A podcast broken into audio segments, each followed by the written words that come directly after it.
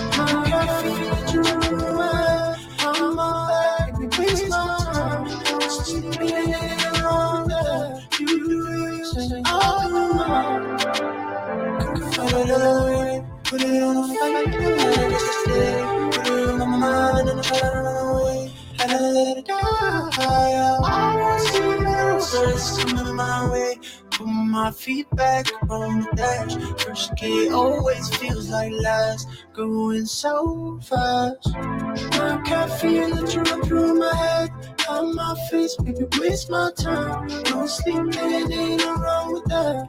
You do you, baby, I do mine. My caffeine that you run through my head, on my back, baby, waste my time. Don't sleep, it ain't no wrong with that. You do you, say I do mine. Then I wake up on a bedside. Funny that I wanna miss ya. I wanna live till I confess ya. If only we survive, we both die. If only we survive, only we survive, we both die. When we die, my caffeine that you run through my head, on my face, baby, waste my time. Don't sleep, it ain't no wrong with that. You do you, baby, I do mine. My caffeine that you run through my head, on my back, baby, waste my time. Don't sleep, it ain't no wrong with that. You do you, say I do mine.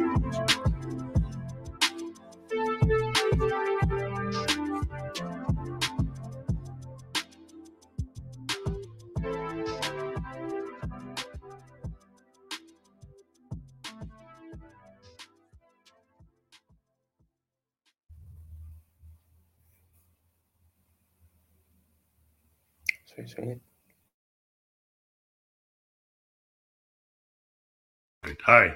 You can attracting new customers has been tricky. So claim their free business profile on Google. Yeah. That's YouTube. Sorry. Can you hear me? Oh no, you're not unmuted. There you go. There you're back, right? Yeah. Okay, sorry about that, YouTube. It kept on going. They run ads, so sorry about that. Yeah. So on that video, I hope it wasn't echoing. But maybe if you wear headphones, it's supposed to wear headphones, but it shouldn't have come through. But sometimes we've had people say that they hear the echo, but on the playback, it's not there. So cool. So that video, let's talk about like how you produced it. Is that something you did or worked with a director? Yeah, no, I produced that myself. I make a lot of just instrumentals just on my own time. And that's just one song and one instrumental I created. And then I think a day or two later, I just wrote some lyrics and melody to it and then recorded that as well. So it was, technically all just my own production. So you typically, do like your own videos or? Yeah, this was actually done with Brynja, the girl that you had an interview with like a couple of months ago, I believe. You both worked on it. Yeah, she's behind the camera for about, I would say like 65, 70% of the shots. And an old housemate of mine as well. Pretty much what I did is I didn't have the budget to film a music video, and I know kind of how to edit video. So I bought an old VHS camera for $25, and then the lady shipped it with a bunch of tape as well, which is perfect. Yeah, so I just filmed it all on this camera, and then just did all my editing, and it was kind of nice, cheap, easy way to just create a visual around this song. So I think it's cool the DIY nature of like indie musicians. Because we come from a perspective of like taking a camcorder like that, or using a Casio. There's so much you can do. Like, we're already very creative individuals. You might as well branch that creativity out to the next tree, if that makes sense. Yeah, because so maybe talk about how you're a multi-instrumentalist and how you got into music, and like how you got onto so many different instruments as a musician. Maybe start there. Yeah, I guess I think the first instrument I really started with was guitar as a kid, around like 6 years old or seven. And it might have actually been piano first. I think the first thing I did is piano in England, and then I moved. And the thing is, the instrument never really clicked with me, and my parents tried to put me on guitar for a year, and that didn't really click either. Until I found a music teacher that like pretty much showed me a jazz scale. And then showed me hit the road jack in the bass. And I was like, look, you can play any note in this scale on top of this bass line, and it'll technically sound in key, and you can just kind of discover this. So that's kind of how I really found my passion for music, really, in that like expression. Mm-hmm. And then from there, I started joining bands. I started playing bass guitar in a band. I played saxophone at school for a little bit, played drums in a band as well. So that way I kind of just started learning all these instruments and then also playing them when I recorded my music. So I started on a clarinet. There you go. I was like in a marching band. I was in a jazz band. I was in a concert band. And then I realized like you can't really write a song on a clarinet. You can. The melody maybe. You can write like jazz. You could do like Coltrane type stuff. And I tried that. And then I said, well, I'm a child of the 70s. I'm like 54. So I grew up like listening to like, Led Zeppelin and The Who and Jimi Hendrix. Yeah. And then like right in the middle of me growing up as a teenager, MTV shows up. And then one of the first bands I ever saw was like Joy Division. And I got like, wow, what's that? And I went to a pawn shop and I found like a synth. And I'm like, I gotta be like these guys, right? That's how I got into synthesis, because I was like, it's like 1978. I went to a pawn shop, found like an old mini Moog that nobody cared about, and I was kind of crazy, and I fixed it. It was broken, and then I just got into synthesis, and I started creating all these bands with like post-punk type of attitude. I liked it, like The Clash and The Replacements and Fuskadoo and stuff like that. Yeah. And I just like the idea of mixing like new wave with punk. And the thing is, new romantic music is kind of like it came out of punk anyway. So I always liked this kind of punk attitude, like a Trent Reznor type attitude before Trent. But yeah, it's like I started like on a clarinet, got into keyboards, you know, learned bass. Yeah. And it just, because it kind of, I was in a band and then people stopped showing up. And I said, well, I want to write and I'm not going to wait. And so I just started writing everything myself. Yeah, that's the way to do it in the end. It's the realization most people have, I think, that start doing things on themselves, is they look around and they realize I kind of have to do it on myself, by myself. Did that happen to you? Were you like in bands and then you found out like I really can't wait for these guys to get on the team. I'm going to do it. I think to some extent, yeah. And also I think my like obsession around creating music, like just around music in general, was like far greater than the people I was around with, at least when I was like very young. So it was more me sitting in my basement, like creating music on my laptop because it was just so cool to me. So yeah. So was that like the drive that like a lot of people, like, you know, to become a musician, and they could choose to be a studio musician, right? They could choose to be like a classical musician, be part of an orchestra. What made you feel like you had something to say and you wanted to be the songwriter? Yeah. I wonder. I guess I technically started writing music for a girlfriend I had at the time. I was like, how old was I? 14 or 15. And I had this girlfriend, and I started pretty much at the same time that I started learning how to make music. So I go, how there's no better way to apply this knowledge than to start writing some love songs for this girl. So that's pretty much what I did. And I wrote quite a lot of songs, but at the same time I got quite good. So those songs are all somewhere in a closet now. But I mean, that's pretty much how I started.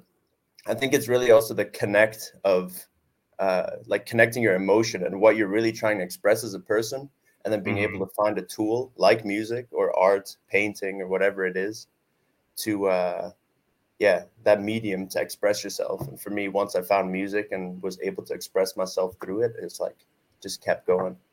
Now, when did you start to like I started as a poet. Like I was a musician, but I actually was a poet.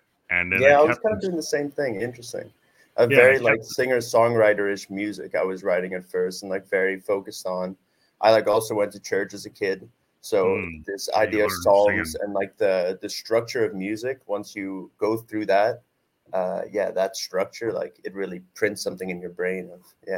So were you in the choir? Is that why you kind of knew how to sing? Because you had been in a church choir? Not even really. No, I didn't never really joined the choirs, funny enough. But the bands, at least, I joined a lot of bands, some like youth bands and stuff. And and also at school, some bands too. Yeah. Because interesting, like when I started poetry, I was like totally separate from my music. I would like, you know, I was always just like a keyboardist or like a clarinetist, and working on winds and stuff and saxes. And it's like I always kept the poetry separate. And then one day I said, well, you know, I'm doing all this instrumental music, but it's not really kicking. You know, I was putting it up on SoundCloud, and we're only getting like 1,200 people listening. And I said, well, I think I got to have a voice. Right? Yeah. And then I had all this poetry. I said, but poetry doesn't, you know, you could do spoken word, but the difference between poetry and lyrics is like you have to make it fit. Right? Yeah. Into a song structure. Did you initially just kind of naturally know how to take your lyrics and make them work in music, or did you try poetry first? You know, maybe talk about that. Yeah, I don't know. I think I just started putting words to melodies, really, because I was I just started improvising off the piano. I think the idea of creating melodies, like that started before creating like writing words or lyrics. So it was more matching those words with the melody than it was the other way around, if that makes sense. Yeah. Because a lot of times, sometimes what I find is like, I will actually turn my mic on by my board, by my keyboards. Right. I got Roland's and Moogs. I'm crazy. I like analog stuff. Yeah. So I've got all these analog synths and modular synths. And then, you know, sometimes I'll just get into all this modulation, but other times it's like, I kind of do it like I think somebody for the acoustic guitar. Sometimes it's good to put a demo down, just like have your guitar strumming and sing, right? And I think with the keyboardist too, it's like if I just put down a grand piano, like an 88 key grand piano, and just put my mic there and just kind of just stream of conscious, I just run the tape. I get a lot of good stuff just by doing that. I will run like a half hour, and then I'll go back and I say, well, there it is. There's the song. Yeah, definitely. Because I found it's like ironic. That's literally how this song "Say Something," my last release, came about. the same way. It was just me jamming on a keyboard and then listening back to it and then hearing, I think, 6 seconds of this like recording I made and go, whoa. You found something that worked. Let's loop that, make a song out of it. That's funny. Yeah, because I interview people and I love music documentaries. I'm a music fan first, where I had a big catalog of 18,000 songs that I had on my iTunes before everything went to streaming. Yeah. And I listened to everything, and from Johnny Cash to punk, disco, whatever, heavy metal. And the thing was is I just felt like I needed to just expand into everything. Just because I think it, people they get locked into genres, and maybe I'll talk about that. As a multi-instrumentalist, and you can play guitar, you can play all these different things. Do you find it kind of annoying if people want to pin your music into one genre if you're kind of in a wider space? Yeah, I don't know. I guess. Yeah, I don't know. I feel like I'm almost not settled enough as a musician to even have thought about that, actually. Yeah, to even say what if you're trying to pitch your stuff to a publisher or a small label, they're always what genre are you? Are you, it's very tough. Or your EDM, and they want to. I've had people try to throw me into hip hop, and I'm a progressive electronic, and I even call myself expansive sound, right? And it's I'm not really hip hop. Yeah, but they make the assumption that maybe I'm hip hop for some reasons. You can kind of and everyone has their own anchors, their own thing that they're comparing it to as well, which is interesting too. Yeah, because I'm really a big fan of New Romantic, New Wave, and progressive rock, bands Yes, and Genesis, Emerson, Lake and Palmer, and Pete Townshend. I think Pete Townshend's phenomenal as a synthesis because of what he did on Barbara O'Reilly and Who Are You.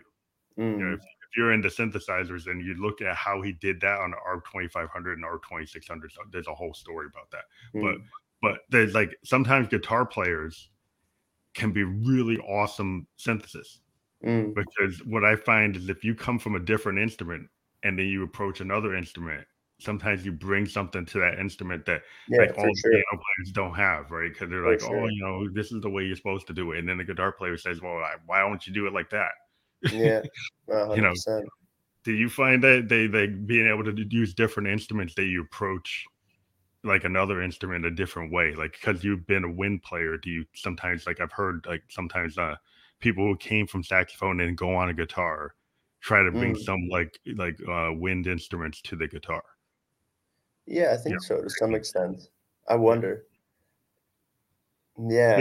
It's just different here because Hendrix was kind of known for kind of bringing sax type phrases to some of the way some of his lyrics. If you start thinking what is he doing? And it's he's kind of bringing wind techniques to a guitar in some places, and then you're wow, that's kind of cool. That's definitely interesting. Definitely, if you're playing strings and stuff as well with plucks and all these just different techniques you can use on every instrument. Yeah, I wonder. Yeah, it's just cool, I think, when you're a multi-instrumentalist, because they think of the whole idea of synthesizers. Yeah. Some people think, I'm just going to play pads. But what I always liked about it is I can mimic another instrument. I can go and play a Moog bass and try to play I'm playing Bootsy Collins or something, right? Yeah. Or Prince or something. It's because you start to think, how would Prince do that? How would Bootsy do that? And this is a board. This is not a bass. But how can I bring elements as if I was actually slapping that string? How can I make my synth actually do that? And, And so I think that's the fun of being a synthesis. If you start saying, you can't breathe forever when you're a wind instrument, right? So if you're doing horns, you probably shouldn't play endless arrangements where there's no breath. Because you should try to mimic what you actually can do. Yeah, it's interesting. So for the release you just did, is that part of a bigger project? The video is that, or do you do singles? The way things are in this kind of Spotify playlist world. Yeah, currently I'm just doing singles mainly because I just have so much I need to release, and I figured, why not just start releasing? Like, if I'm running marketing campaigns as well on the side for Instagram, Facebook, all that stuff. Yeah. And I figured the best way to accompany that is actually just to continue releasing more music. And then if I do it, what I'm doing now is every 2 weeks, basically, for the next year. That's pretty cool. Yeah. Yeah. Because, I mean, I got a home studio, and I pretty much, if anybody sees me, I released like 7 albums last year. Mm. and I kind of go crazy where I do singles sometimes, but a lot of times I just like throw out these big conceptual projects. Right. Because, yeah. Like, I'm coming from this age where like I like Tommy, I like Quadrophenia, I like Pink Floyd. So I come at music like everything's like a complete thought. Yeah. And singles don't really work in my mindset because I kind of am old school where I like albums. So there's a story in everything basically. But because I write so much, I just put out albums all the time. Which is probably hard for my fans to digest, and I understand that. But you know, the podcast helps me in other ways. I found that if I took some of my time and I didn't just talk about my own music and I actually talked to other musicians, then I learn from other musicians, and then I can push my brand as well. But, you know, because of the way things are today, are you the type of performer that you're mostly like on YouTube, or were you ever like in clubs playing as a DJ or as an artist? No, not really. I never really got there, and I have not really been that interested in it. But I definitely like to start playing more live shows in general. I think it would be nice. I still have this vision of just creating just kind of parties. Just once COVID is just done again, and just have just good energy just back into like venues and just like house parties and small venues and stuff. Yeah, exactly. Just to create a bit of a movement, like to get people in the same mindset again of just enjoying music. And I don't know, it's kind of disconnected, definitely the live aspect of it, I think, with listeners now. So. Yeah, well, that's why I have been. What I decided to do, like this year in July, I did what is called the Peg Bedroom Producer Festival. We did a 3-day concert. Guests from the podcast. We had like 22 guests, and we're doing it again in February from the 11th to the 13th. And so we do invite everybody who's on the podcast to participate. And as we say, it's like a bedroom producer. So I actually play with all this stuff. Nice. That's a good setup.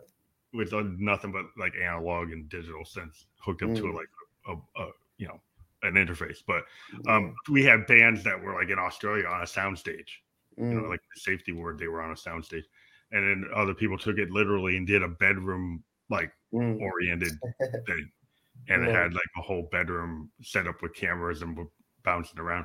But or in their garage or their basement, it's like however they want to do it, like unplugged or.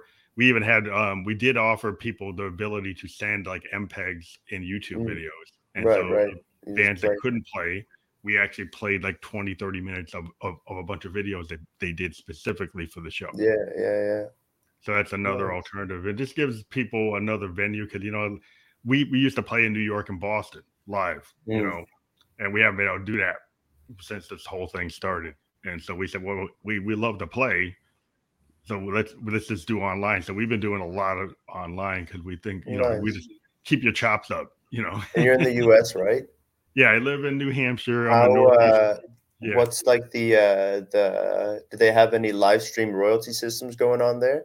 We like, have ASCAP or who does it there? I'm in BMI. Oh, BMI, yeah. So all my stuff is registered on BMI, and so and did they do payouts for live?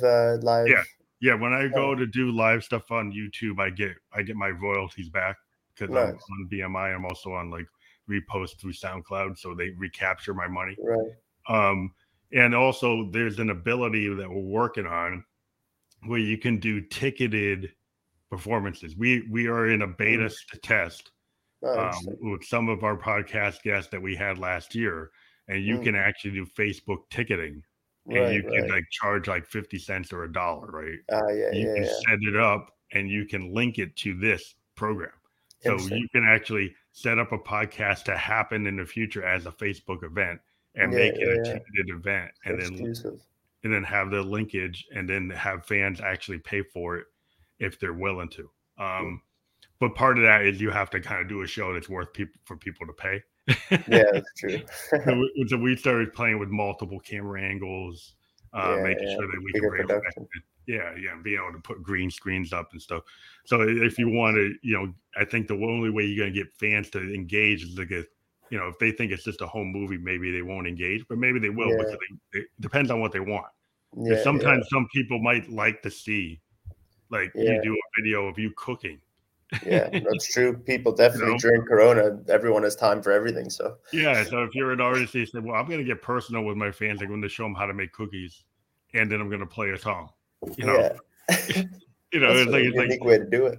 Yeah, you come up with different strategies, because what works, and you never know what works, so you just go out there and you try it. I think the idea of throwing out singles kind of reminds me of the 50s. If you think about the 1950s and Motown, Barry Gordy, he used to just have, the Funk Brothers and everybody, and Marvin Gaye and Smokey, they were just writing all the time. Yeah, and they had what they call it again. They just had their whole name for it. Yeah. I forgot. The Funk Brothers had their thing, but they just had a whole system, and they just kept on throwing it out. And they'd have writers sitting in cubicles and just writing songs for them. Yeah, and they would. It's Smokey did the song and it didn't kick. Let's give it to the Four Tops. Let's give it to the Temptations. Let's give it to Marvin Gaye. Let's go give it to the Martha and the Vandellas.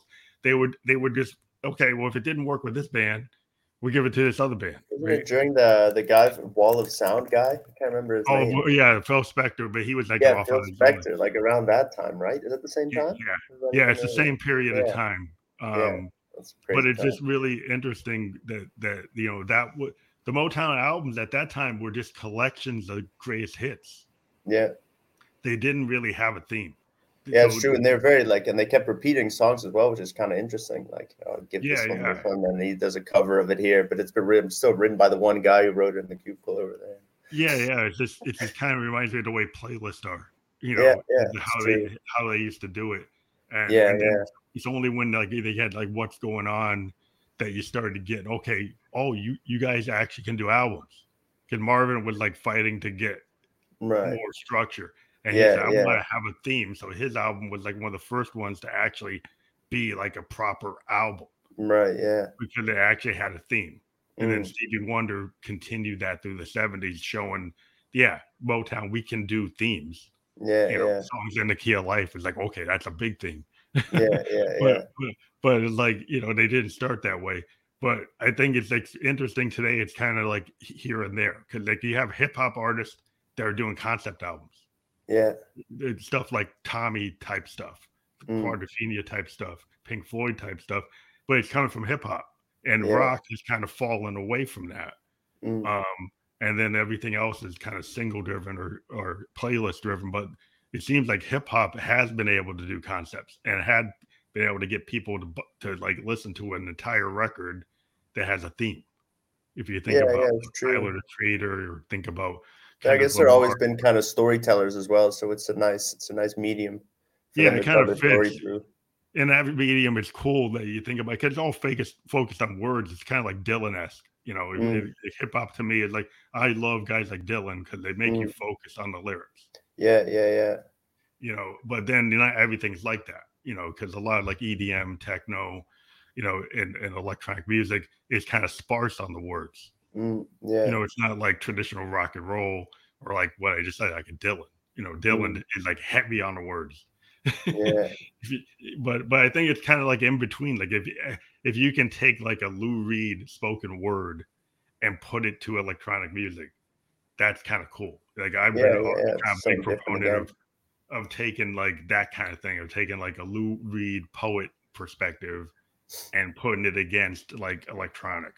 Yeah. Because it depends on what you feel like. You could take a Sun Ra approach or a jazz approach, a Coltrane, and say I'm gonna do something like Space Is The Place or Love Supreme, where it's just a chant, right? Yeah. And that's kind of like EDM, where you might not really have that much of a lyric, but the jazz was known for having bands like Sun Ra and Coltrane will just kind of chant out one line. Space Is The Place or Love Supreme are jazz songs that just have this kind of chant that gets thrown in it They give it a little bit of a vocal, but it really is more of a, like a thematic thing. Yeah, you know? Interesting. Yeah, it's just, it's there's all kinds of parallels. Where it's like you know, you can find jazz doing some things that modern music do, with the kind of sparse lyric content and you know, and themes that you can pull from other things because jazz musicians didn't sample, but they might pull a melody from a show tune. Yeah, definitely. Yeah, yeah. And then throw it into a song. Yeah, yeah. I guess it's a recurring theme in music in general or art in general. I guess. Yeah, it's just the pull that. So how what do you feel about like samples? Do you mostly write like your own like lines, or do you sample like clips and things that you think fit? No, yeah, usually it's my own stuff. I do have like vocal samples and stuff that I've in my second last release, not Say Something, but Hollywood. I released last year, the beginning of this year actually, something like that. No, yeah, last year that had a vocal sample in it that pretty much like said the word Hollywood, and that's how I came up with the whole concept of the song actually. Yeah, like a theme. But there are times where I do like to use like external samples for sure, but I'm not in terms of like actual. Yeah, they have to be royalty free basically. I studied music business management in Canada, and what I learned there is basically don't even bother trying to clear samples. Definitely, it's if very it's like my size, it's very different. I mean, that's really painful for hip hop artists now because, like at the beginning, everybody had their MPC and you had bands like Dylan. Yeah, it was nice and easy to do. Just create mixtapes, sell them on the street. It was nice and easy. Now it's all on the internet. Yeah, you're like you'll get dinged for it. You won't get anything. Yeah, it's not the best. It's not worth it in the end. Yeah, well, now you have such tools in the DAW where you can create your own thing. And I do like you said, like to sample myself. I will go back and sample like a ghost song and then restructure it. And my biggest like obsession now is like analog samplers that allow you to control voltage. So then what you can take an analog sample and then throw it into a modular like sampler, and then you rip it up with an LFO or you rip it up with like a random voltage generator. And so then you're not actually even I don't even have a screen. I'm not even looking at it on a grid. I'm letting the analog frequencies actually shift it. And so that it becomes like what you hear is what you get, not what you see. I'm not not going into Ableton and moving stuff around. I'm actually listening on my headset and running it through oscillators and envelopes and stuff like that, which is a different way of doing it, but you can get to the same place, but you're kind of going by what you hear, not visually trying to do it. Right. Yeah. Interesting. It's a different technique. I mean, the one's not better than the other, but I'm kind of an analog guy, so that's No, there's a lot of just general discovery with analog, I think, that you don't get with digital. Just even the fact you can hover your mouse over any little knob on your DAW, and it'll just tell you exactly what it is. It'll tell you this is like a low frequency oscillator, is it connected? And then you look down where it's connected to the pitch. Okay, so it's doing this.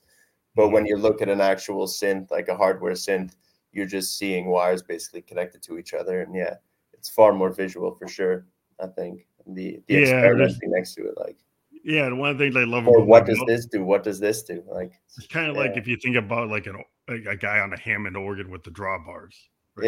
Yeah. One of the things about it is the fact that you got the pedals and the drawbars, and you can live manipulate the sound. Yeah. And one thing I love about like my mini Moog is because I can actually while I'm playing just like touch all those controls and they become part of the instrument, like a Hammond.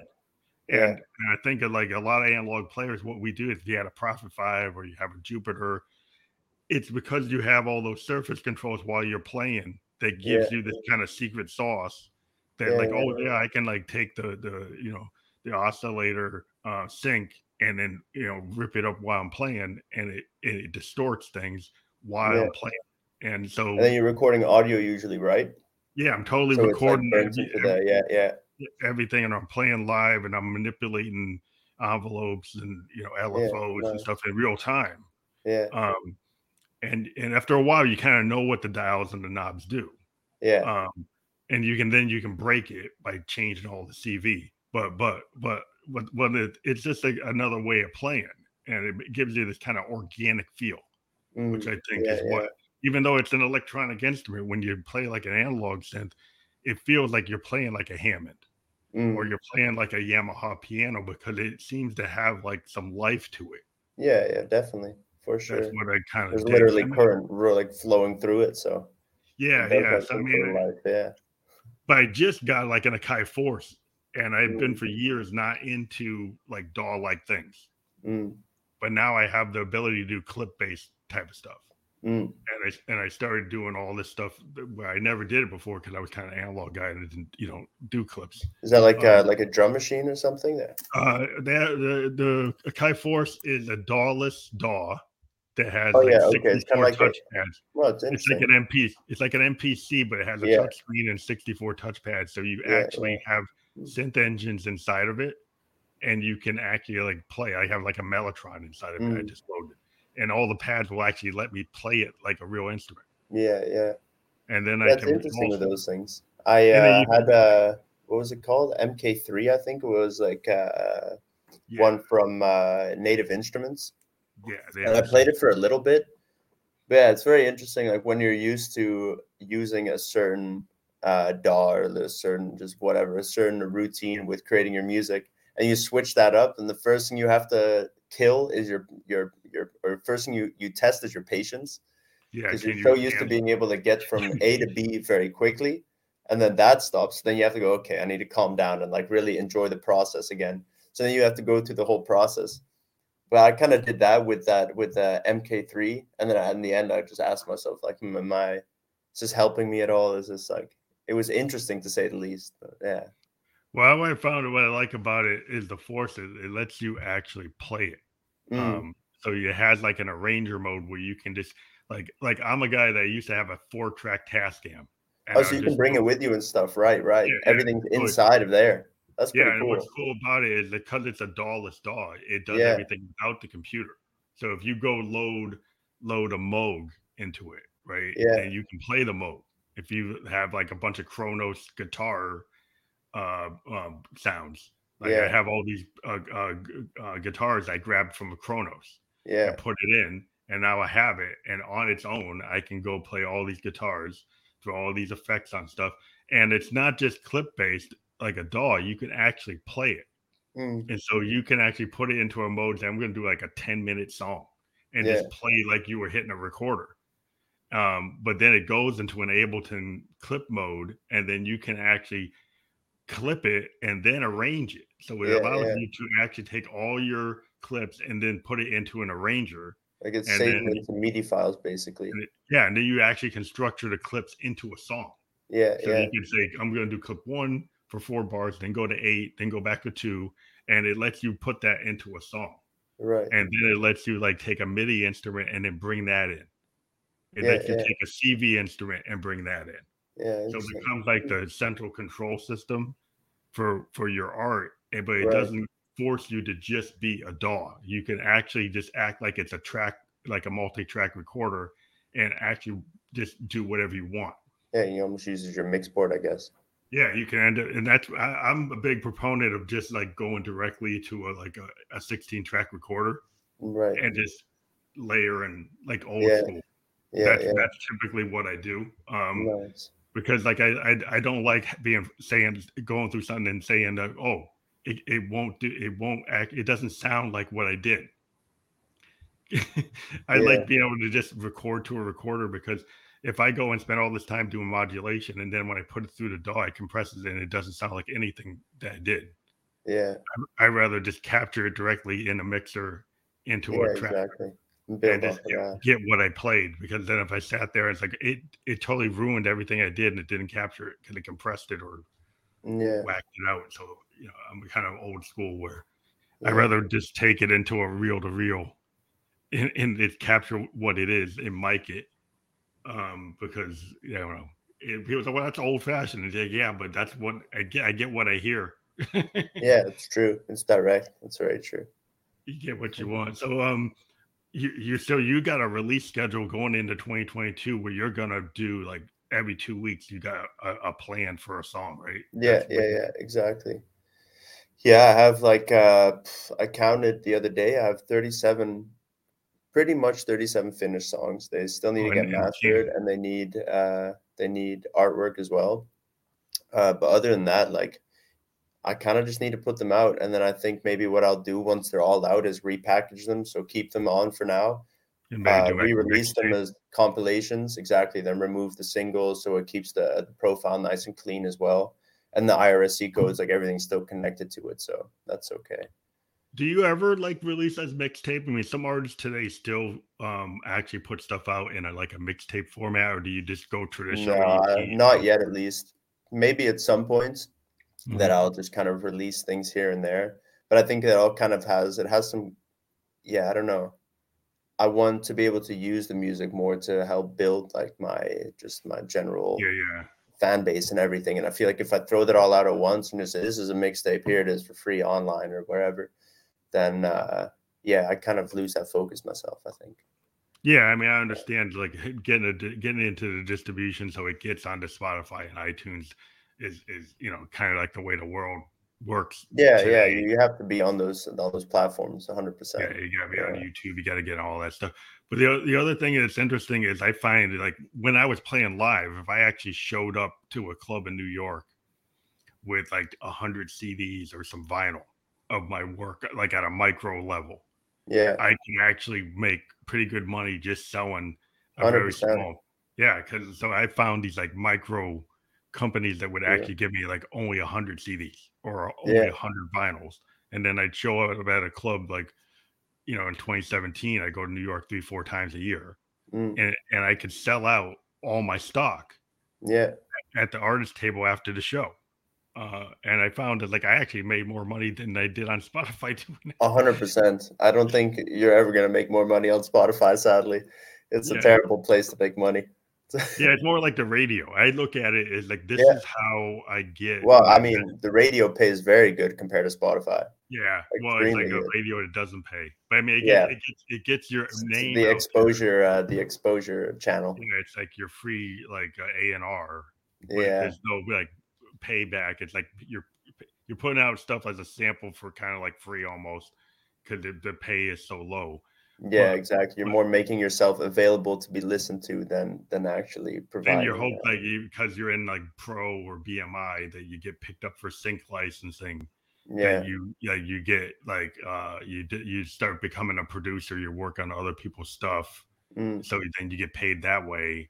There's many different. In the end, there's many different revenues. I think that's the biggest thing I learned as well, studying music business management, was they just said, listen, if you are an artist, you have to treat yourself as a business. Step one, you have to see yourself as the product, and then how are you going to manage that? How are you going to market that? How do you go about that, basically? So I've always kind of had that in my mind when thinking the same thing, like what we're saying, just different revenue streams. And I think it's very important to continuously be aware of that and kind of. Yeah, if you get onto like I was able to, through BMI, get my music license for Twitch. So happens is if gamers happen to play my music, it's licensed. Yeah. So we actually did a deal with Twitch where a bunch of us, like, actually through BMI and through, like, other places, like distributors, said, hey, these gamers want to play your music. We don't want to just stop them, but let's set up a way that we actually can get paid. And so that's a revenue stream. I mean, I do stuff where, like, I do stuff for, like, you know, TV, movies, film. You do, like, 30 seconds here, 20 seconds here, a minute here. Yeah. I don't credit myself as the ghost, but, like, I can fund my ghost projects with the stuff that nobody knows I'm doing. Exactly. That's, like, it's. There's nothing wrong with it, 100%. Yeah, because it's like, well, you know, is that selling out? It's like, I don't really think about selling out. It's like, if you're a working musician, you got to work. Yeah, exactly. Know? It's the way it is. You know, there's a lot of people that are still spending all of their working time working on music and things related to music, and it's usually it comes through different different activities, basically. It's not always through just the creating of music that will make you money, but. That's okay. As long as you can keep creating music, then I think that's the most important. Yeah, I mean, because if you got the goal, like, your goal is to put out a concept album, but it's not going to sell, you know, more than, like, 10,000 copies, right? Yeah. To, like, a hardcore audience. And then no publisher is going to do it, so you do it yourself. But then you have another income stream where you're like, I'm an influencer, so I pitch influence stuff. And then that gives me like the income to do what I want. To run the promo. So if I run the influence, I get free products. People send me stuff and I pitch it. But then I can go do my ghost projects.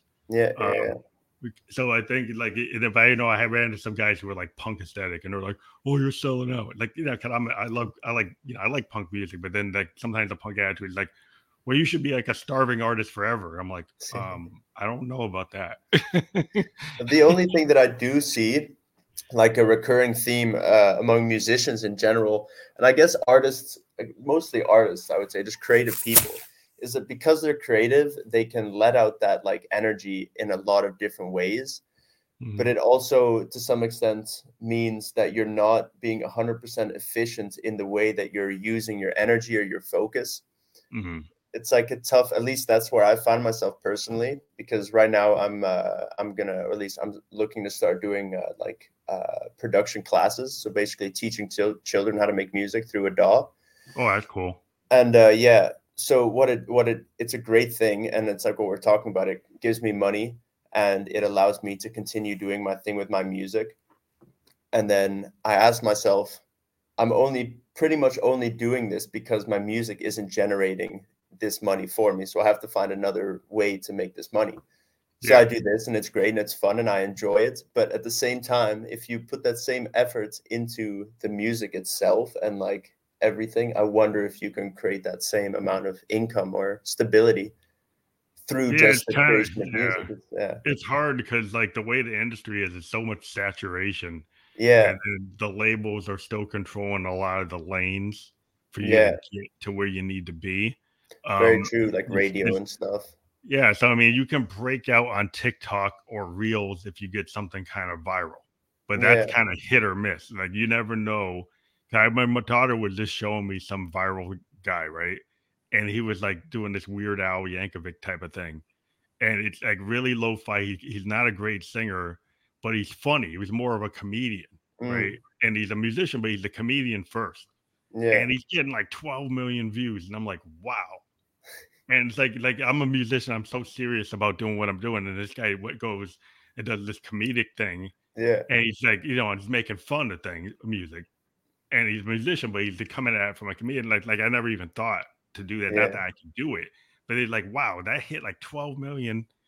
And he's just having fun and he didn't care around. and it went there. And then the labels didn't control that. Like he was able to come out of left field and get there. And you're like, wow, that's interesting. And then you're like, well, what could I take from that to figure out like how to use TikTok better? Right. You know, if you come out as a musician, like, and you go to TikTok and you just do the same thing that you do for Spotify. Yeah, I think the biggest thing is it's not going to work. I think the biggest thing that social media allows you to do is to connect with people through like your personality and like really through you as a person. And I don't know, I think you can really create a genuine connection with someone through social media that you just cannot create through Spotify. It's like your music is the only thing that's like reaching out to a listener on Spotify. It's just your lyrics, the melody, just everything about the music. But then when social media comes in, suddenly it's like your face, it's how you speak, it's what you're interested in. It's like all these different things come into play. So maybe you can find a more specific audience that way. But because if you decide like I'm going to go and do comedy sketches, one time, because I didn't even realize I'm a big Prince fan, right?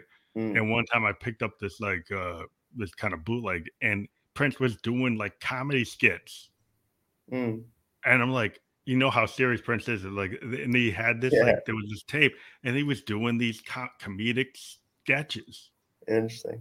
And I'm like, and he was like fabulous. He was like super funny. I'm like, oh my God. Like, if that had been on like the net, he would have got boom. It would have got blown up. But I'm like, this thing, and I was like, okay, would like maybe sometimes like don't, you know, do like a Saturday Night Live type of thing, or maybe go and do a tutorial of like how to make cookies and kind of do a stupid thing that make it's kind of silly.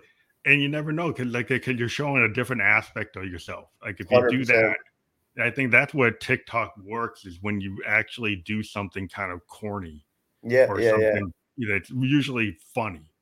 Yeah, it's opened up a new avenue for that kind of cringy content again, like things that people are allowed to like that they kind of was a bit cringy. Not supposed to like. Yeah, some kind of silly thing. Yeah, like my daughter's always showing me because she's like 22 something. I'm 54, and she's like, Dad, you're like, you ought to look at what's going on here. So she kind of is like my. She gives me like the temperature gauge of what's really going on. Yeah. And then I would sometimes I'll show her something I'm doing. She said, that's good for if you're like into the 1974. I think, I am kind of into that. Yeah. But have you ever heard of the TV show called Hot Ones? Oh, I don't know. TV show, YouTube series.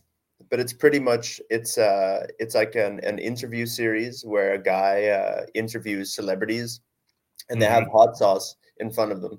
So I've seen that. Yeah, from mildest to hottest. But the best thing about it, and the thing that I always take away from it every time, is all these people in the comments that are like, "I never knew about this person," or "I never thought this guy was funny," or that "I never paid attention to this actor," and then suddenly they almost always they fall in love with this person because they break down and you see the real person who's behind, who's dealing with all this sweat and everything like that. And you're like, oh man, there's somebody real behind there. And that connection gets created so much quicker. It's really interesting. That's a cool dynamic. If you're always on a red carpet, oh, hello, what dress do you have on today? And and who you've been made by, there's nothing real about it. Yeah, so. That's a typical thing. I think I saw another one where somebody was making somebody sit in a tub full of ice. Oh, yes. And then make them see how long they can take it, and force them to say, well, you can get out if you tell me the truth about this, right? Yeah. And I think it's cool when people start, like you said, they come up with an alternative way of doing something. Yeah, and you see it coming out of left field on social media. You'll see it coming out of YouTube and SoundCloud and all these other venues, and TikTok and Reels. And it just I was wondering what you think about Instagram, because I think Instagram to me is one of the perfect social medias for musicians. Mm. Almost every band I interview or artist I interview has come from Instagram for the since 2018. I've been doing this podcast, and I would say I get 1% of my interviews from Facebook, and 99 from Instagram. Yeah, definitely. The activity is far higher on Instagram for sure. Yeah, there seems to be there's more artists. There's models, there's actors, but there's tons of musicians. I think it's the instant connection of audio and visual just together. It's it's the only thing you can get on Instagram is a picture and some sound. And that's literally who we are as artists. Or we're just creating the sound, and we have to put a picture next to it. So so we kind of took it over. Fun. You have a lot of models and you have actors and stuff doing stuff. But musicians seem to be the primary. Besides the models, the models is the other thing. And I've tried to get into doing podcasts with models, but they're sometimes they don't want to talk. No, I'm sure. Yeah, I'm sure. But it's if I could get some models on here, I could do a different angle. And I've gotten actors to show up though. I've gotten five actors from New York to talk about their films and stuff. Because I think it's actors are pretty cool because they will go into all kinds of detail because that's kind of the nature of their business is they tend to to reveal. Musicians do that too. Singer songwriters will go into the kind of depth that a method actor will go into. And they'll start talking all this stuff how do I get ready for this? Because I kind of pull up the pain and then I do it. And I found there's a dynamic where a method actor, or any kind of actor, has some connection with the way musicians think. I think you have to dig deeper into yourself. Exactly. There's a level of self-reflection that you're doing when you're performing or when you're doing your craft in a sense. Yeah, it's really interesting. Yeah. And then I also found I started talking to painters and I started getting into this idea of sound painting. Right? A lot of what we do as musicians, if you think about it, music will call up an image in somebody's mind. And a lot of times when we think about music, we talk about colors, we talk about palettes. And so there's the kind of a language of that's general art where you start talking visually, we do music videos, but even the music itself can kind of invoke visual definitely feedback. Even just the idea that everything you see is paired with some sort of sound, I think, unless you're looking at something and it's extremely quiet, but you look at a car drive by, there's a sound that comes with it, and it goes from left to right, and it goes, and if you hear that sound by itself, that car is gonna stay in your, like, your brain knows the two together. It's just so interesting, as like when you're playing with synthesizers, a lot of what we do is like soundscapes, and we'll try to, like, you know, I'll try to create like water, I'll try to create like wind, and I'm trying to put in somebody's head, like, maybe you're on the beach, maybe you're by a river, maybe you're by a stream. Like, a lot of what we do in music, we're trying to call up images, you know, maybe explicitly or kind of in, you know, kind of undercurrents. And I think like the tools we have, like if you take a guitar, right, and it's no effects on it, but then suddenly you start throwing flangers and delays and reverbs and space echoes, then you can shape something to kind of have this kind of sound painting feel. Right. So then I wonder what came first. I wonder if the visual, like, if you think about, well, if I think about a guitar just with nothing on it, and then the moment I put a reverb on it, the biggest reverb I can do, just 100% wets, it just sounds like space. Like, it sounds like you're looking at like a night sky. But I wonder why that feels that way. Is that because like 2001 Space Odyssey came out and they had a lot of these like airy sounds, or like does it just connect to the space? I wonder. It's interesting because like a lot of science fiction music actually used like Moogs. These weird LFOs. Theremins and old modular Moogs where you have the drones and everything as well. In the early science fiction movies in the 50s. So a lot of those sounds came from like modular Model 5s, Model 1s, Model 50s, and theremins. And so when you hear you see a spaceship, it's like it has this synthesis in it. But it's also, I think, did they not like record space sounds? And those are the kind of sounds that came out of that. Well, most likely they just put it through a Moog as well or something like that. But yeah, a lot of it was like they just used like the synths at the time to kind of make people feel like this is what space represents.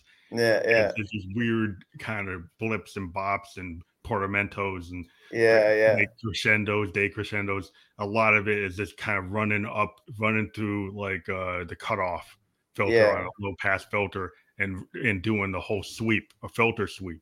I guess if you think about the what is it called again? The spectrum, the light spectrum. The light spectrum, and there's like just all the rays from one side to the other. If they're all called ray, I can't even remember. It's kind of like if you just do a filter. If you scanned space, you would just see bouncing happening everywhere from all of these different rays. So most likely that's why that sound is also the same. They're trying to just recreate that same. There's like a randomness intensity to it, that like if you took it and you mathematically grabbed some space elements and you threw it into a computer and you said run that through an oscillator. I think that's the sound you would get. Kind of like what a modular synthesizer does when you run an LFO on it. You know, that's interesting. I think you get the same thing. I think it was really crazy. I just saw it. Somebody took a synthesizer and they took the DNA sequence of the coronavirus and they ran it into the synth and it did this weird random thing.